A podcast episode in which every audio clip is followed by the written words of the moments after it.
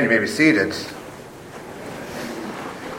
I invite you to join me now in taking your copy of God's Word or finding a Pew Bible and turning with me to our passage for this morning, which is Proverbs chapter 3, verses 13 through 35. So Proverbs 3, 13 through 35. If you've been joining us this summer, you know that we are spending our summer in the study of the book of Proverbs, also known as the book of God's wisdom.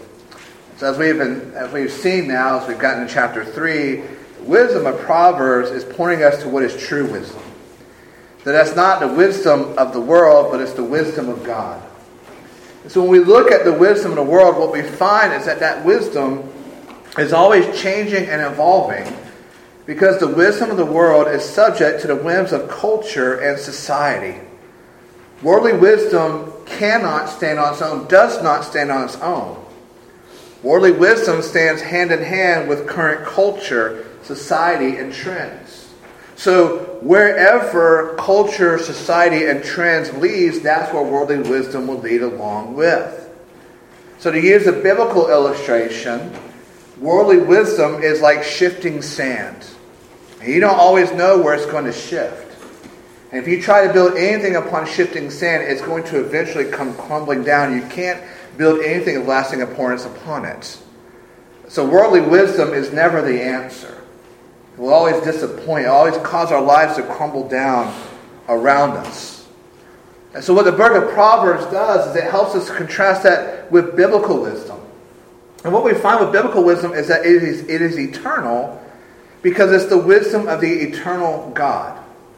And in eternal, we're not just talking about length of time, we're talking about his unchanging nature that God is the same yesterday, today, and forevermore. God's wisdom is not predicated upon what the nightly news says or which Instagram follower is most important now and they tell you what to do or TikTok or whatever. It's not built upon uh, culture, society, or trends. God's wisdom stands on its own because it is eternal. It is the foundation of all wisdom. God's wisdom, therefore, is the bedrock. It's the bedrock that we are meant to build our faith and life upon, and we don't have to worry about shifting or changing. God's wisdom was the same in Genesis 1 as it will be at the end of Revelation. It's the same from since time began to when time ends. God's wisdom is eternal.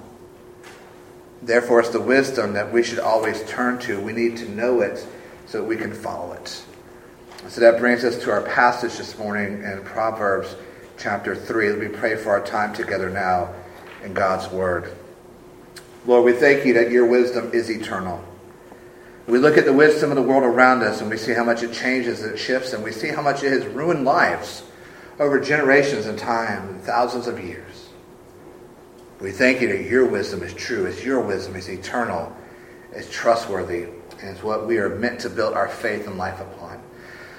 So I pray, O oh Lord, you help us this morning to hear your wisdom in Proverbs chapter 3.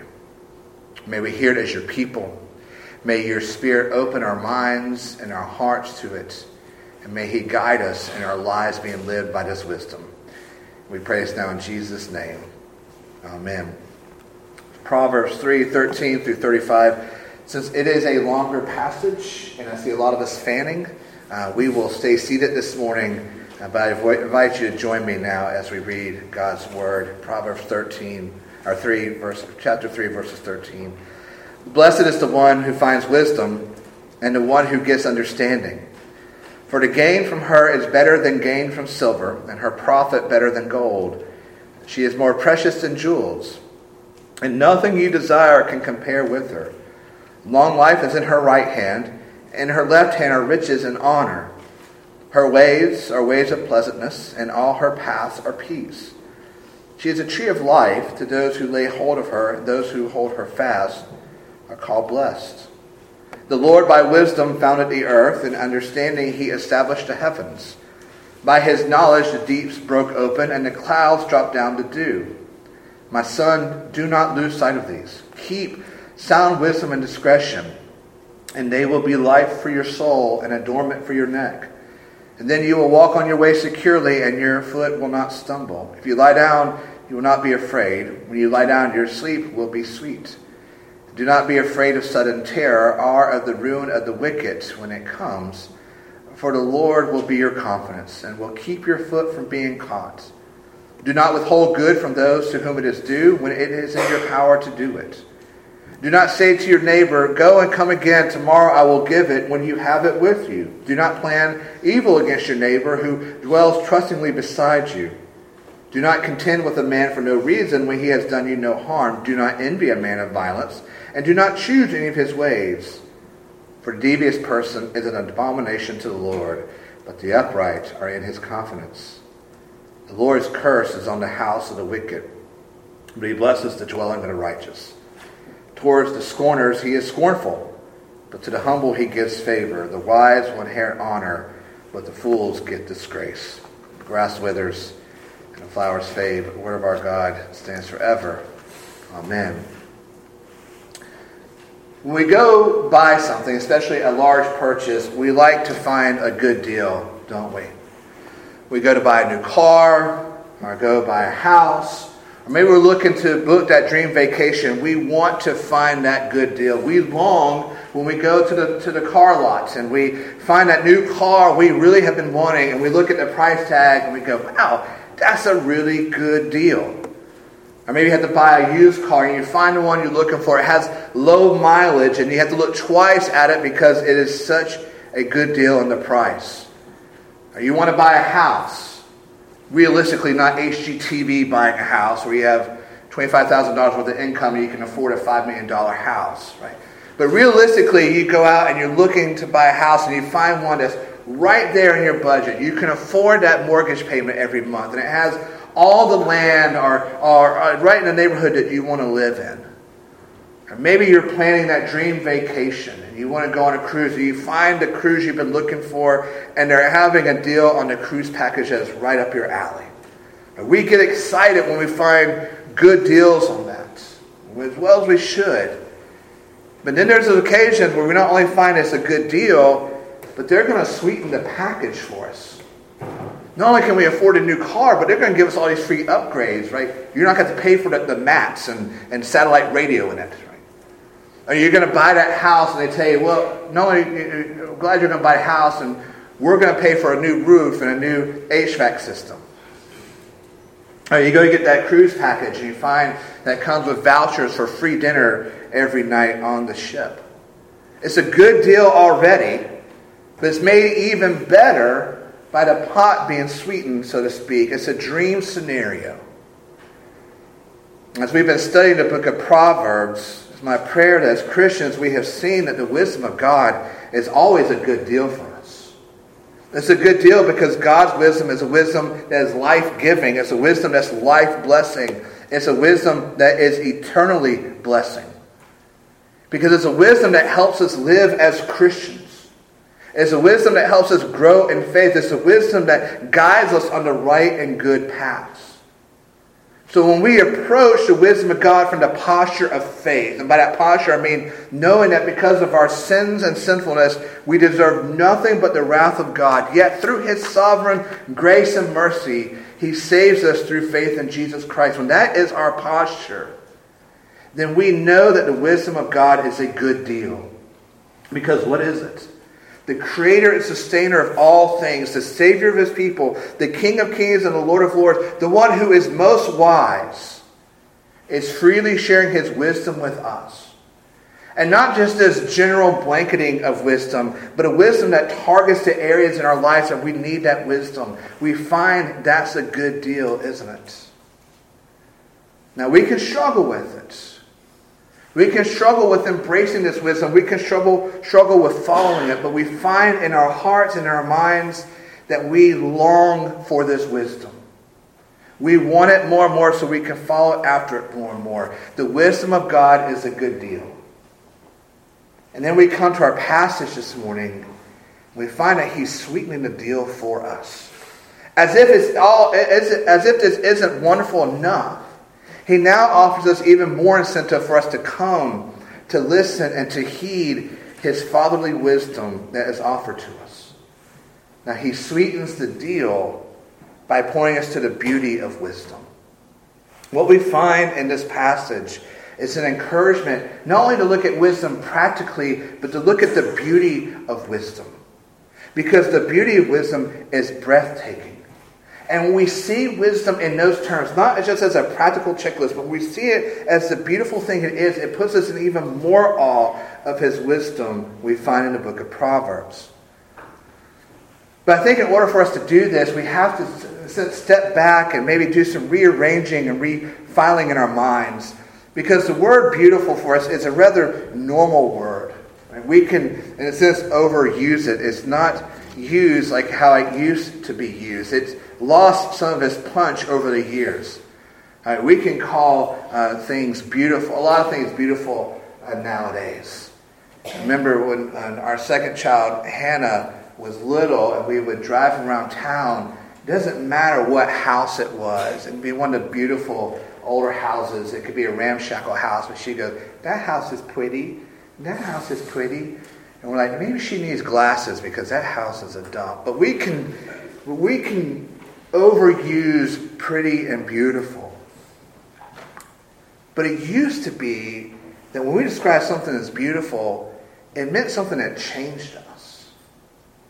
Something was beautiful, it was of such a higher, a high standard of, of, of, of, of excellence that it, it would change us when we go back and we read about how that word was used, when something was described as beautiful, if a, a person or, or scenery, a piece of music or painting, it meant it was beyond the standard of excellence.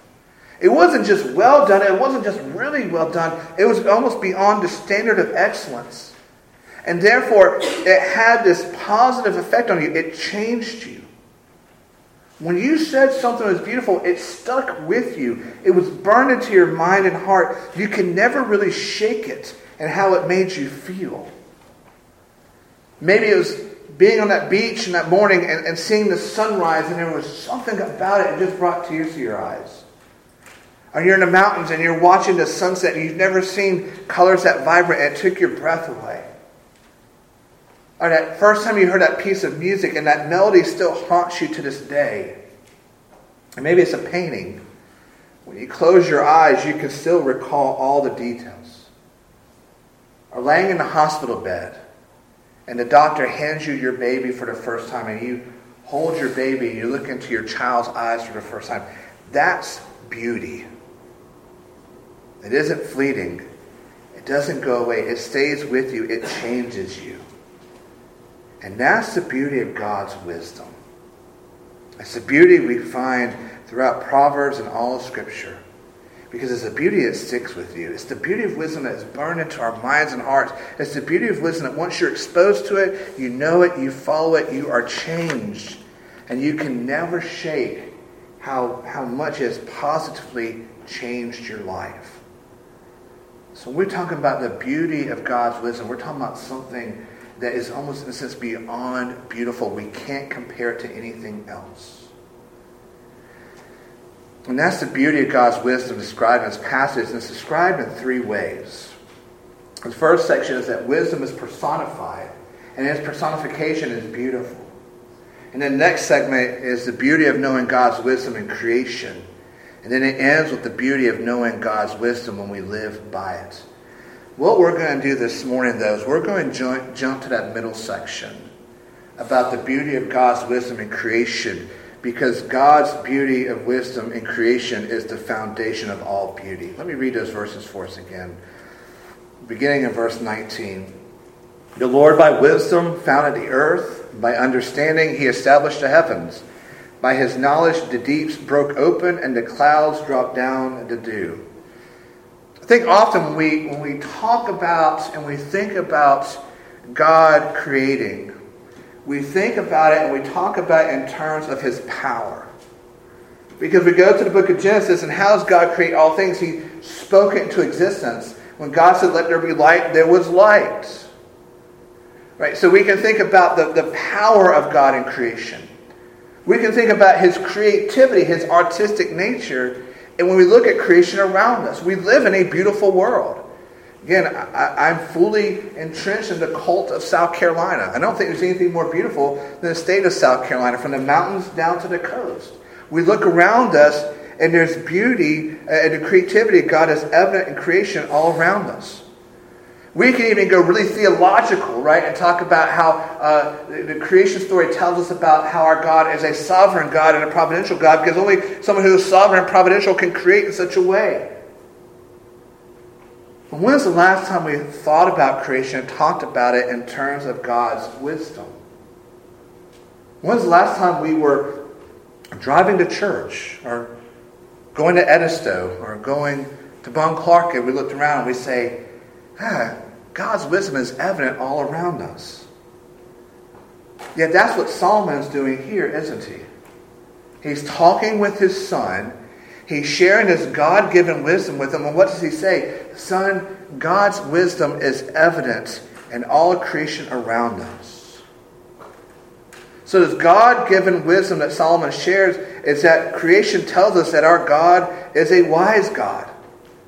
It was his wisdom that produced all the well orderedness of the world, of the earth beneath, and, and the heavens above. It's, it's, it's the wisdom of God that is evident in all creation. Now, this runs counter uh, to many popular theories of creation out there that says that there's no God behind it, that, that order came out of chaos, which just goes against the very nature of chaos, but that somehow order came out of chaos and now here's creation or, or, that nothing produced something. As we've talked about before philosophically, that's impossible. If nothing can produce something, then that nothing becomes something. Mathematically, whenever you times any number by zero, you always get zero. Mathematically, when you times the highest number by nothing, you always get nothing. Or that by sheer luck, uh, we emerge out of the primordial goo that was around. But what does Proverbs teach us? That God created all things, and the tool he used was his wisdom. It was all he needed. The Lord, by wisdom, founded the earth. You know, Second Commandment tells us we're not to picture God. I don't want to encourage you to picture God, but I want to encourage you to picture this. Imagine those old metal toolboxes being open. God's creating, He's opened this old metal toolbox, and the only tool He takes out is wisdom. And that's the only tool he needed to create everything. So everything in the universe was created by God's wisdom. So when he spoke, let there be light, that's not only just a, a, a, statement of power, it's not just a statement of creativity, it is first and foremost a statement of wisdom. The wise God wisely spoke the words of wisdom, let there be light, and power and creativity came from that. So as we look at the world around us, we look at the stars in the sky and we see those pictures of distant galaxies and solar system. Every part of that testifies to the wisdom of God. What is biblical wisdom? What is the beauty of God's wisdom? Is that we see it in nature around us. Now, here's the amazing thing to me about this passage. Out of everything Solomon could talk about, out of all the wonders of the world that Solomon could say to his son, here is the perfect example of God's wisdom in creation. What's the one thing he goes to? Rain. Something so regular, normal, and ordinary to us. But Solomon says, son, look at rain because this is one of the most perfect examples we have of God's wisdom in nature. Verse 20. By his knowledge, wisdom, the deeps broke open and the clouds dropped down to dew. How in the world does rain speak to the wisdom of God? Well, it's right here. The word translated broke open is the same word used in Genesis 7:11 for God's opening the terrestrial source of water. And we know that dew doesn't drop from clouds, so the Hebrew word here referring to it is, is, is rain. How in the world is God's wisdom exemplified in rain? I want to share with you something that John Piper wrote. It's a little bit long, so I'll ask you to bear with me. But it's about the process of rain. So maybe a little nerdy, a little school here in the middle of summer, but bear with me. Picture yourself as a farmer in the Near East and you're far from any lake or stream. There's a few wells that keep the family and animal supply with water, but the crops are to grow and the family is to be fed from month to month. You have to have water. It has to come from another source. Where does it come from? Well, it comes from the sky. So water just comes out of clear blue sky? Well, not exactly. Water has to be carried in the sky from the Mediterranean Sea, which is over several hundred miles away, and then be poured out from the sky into the fields. But carried, how much does it weigh? Well, if one inch of rain falls on one square mile of farmland during the night, that would be 27,878,400 cubic feet of water, which is 206,000 or 206,300,160 gallons, which is 1 billion 650,501,280 pounds of water. It's kind of heavy, isn't it? So how does that heavy of a water get the sky and stay there? Well, it gets there by evaporation. Well, what's evaporation? Evaporation means that water sort of stops being water for a while so it can go up and not down. Well, how does it get down? Well, that's condensation. Well, what's condensation? Condensation is when the water starts becoming water again by gathering around little dust particles between really small numbers of centimeters wide. Well, what about the salt? Because the Mediterranean Sea is salt water. That would kill the crops. What happens to the salt? Well, the salt has to be taken out. So, the sky picks up a billion pounds of water from the sea. It takes out the salt and then it carries it for 300 miles and then dumps it on the farm. Well, it doesn't really dump it. If it dumped a billion pounds of water on the farm, the wheat would be crushed. So it picks it up. The sky, the, the sky picks up a billion pounds of water from the sea, takes out the salt, carries it for 300 miles, and then dribbles the water down in little drops. And that's rain. Something that is so ordinary and ho hum to us. But that's the wisdom of God, even in rain. Even this past week, we got three inches of, uh, three inches of rain. Why? because a thunderstorm was formed in Africa, came off the coast of Africa, became a tropical storm of some sort, came across all the Atlantic, up through the, up through the Gulf, over the panhandle of, of Florida, up through Georgia and over us, and dropped three inches of rain upon us. God's wisdom is very much a part of creation. Creation testifies to God's creativity, to his power, to his sovereignty, but it also testifies to his wisdom as well. So, as God's people, when we look around at nature, at creation, we are to see his wisdom in it. Even something as na- normal and ordinary and mundane as rain that may ruin, a rain that may ruin our, our, our Friday night at the, at the lake, or we don't get to have the party we want to outside. But there's another part of God's wisdom that's testified in creation. And it's the problem of the existence of evil. Because when you go and you study Genesis 1 and 2, at the end of every day, when God was done creating on a day, do you remember what he said? And it was good. That there was no sin in creation. He gets to the end of the sixth day and he surveys all of it. And he said, It is all very good. So in Genesis 1 and 2, there is no sin, there is no evil. And you get to Genesis chapter 3. And there's the serpent who is Satan. And what happens? Sin enters into the picture. So the question is where does sin and evil come from? It's not a part of God's creation, where does it come from? Does God create sin? Does God allow sin? Does God predestine sin? Where does it come from? that's a wonderful question. It's a very difficult question. It's a difficult one to answer. And there, there are some good answers out there. But I go along to some theologians I trust, and I go with the answer of, we don't know. We can't fully answer the ontological problem of the existence of sin and evil. What we do know is that God is good.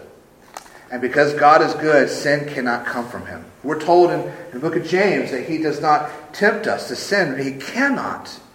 because there is no sin in him. So we can have surety in the goodness of God. But when it comes to the question of the existence of sin and evil, the best answer we can give at times is to shrug our shoulders. Sometimes the best answer we can ever give is to shrug our shoulders. Sometimes the best answer we can give is we just don't know the answer to the question. We don't fully know the answer to the question where does sin and evil come from? But what we do know is in the creation story in Genesis 3, when sin entered into it, we find the beauty of the wisdom of the gospel. I, I always find it interesting and refreshing that God's first reaction to sin entering into his perfect creation is grace. It's the grace, it's the grace of the gospel.